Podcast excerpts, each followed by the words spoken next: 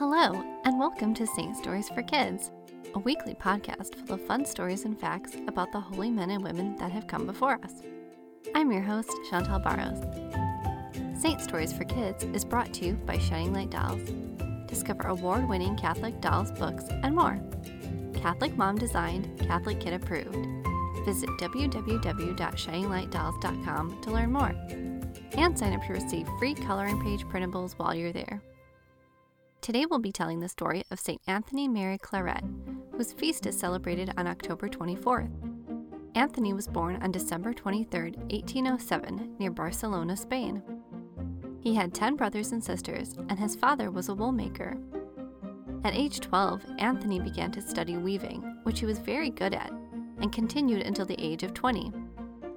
When he recognized God was calling him to the priesthood, Anthony left Barcelona and became a priest.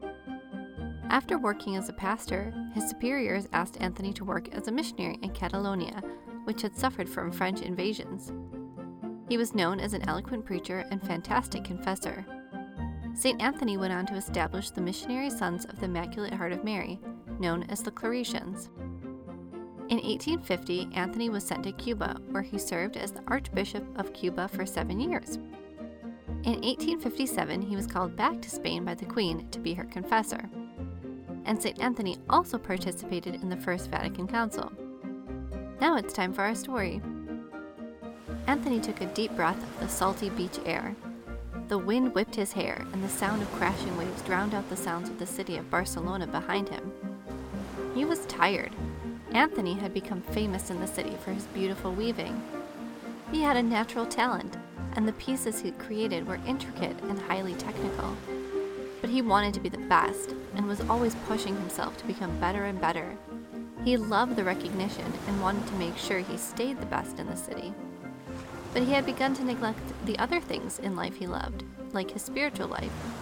He had let his relationship with God become second.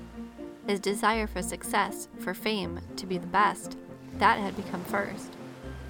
St. Anthony walked along the beach. He came here to recharge, even if it was just a little bit. He had been pushing himself too much and was worn out. The waves crashed in and out, and seagulls called overhead. The sun was warm, and the water felt cool and inviting, so Anthony waded in. Distracted by thoughts of his work, he didn't notice the waves were getting bigger and stronger. Suddenly, a particularly large wave rose up and came crashing down over Anthony. It knocked him down, and before he could get back on his feet, it pulled him back and into the sea. Floundering in the water, Anthony was filled with fear. He couldn't swim. He was sure he was going to drown. But even though he hadn't been keeping up on his prayer life, St. Anthony did the first thing he could think of to save himself and called out to Mary for help. Blessed Mother, save me, he shouted.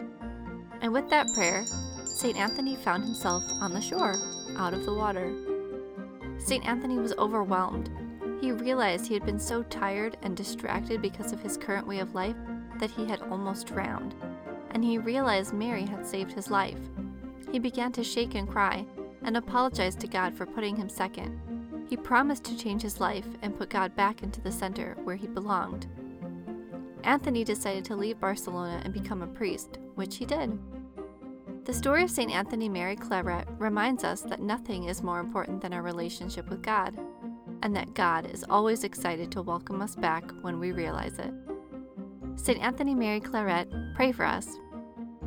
Thank you for joining us today, and we hope you enjoyed the story. Be sure to subscribe to the podcast, tell a friend, and reviews are always appreciated. Until next time.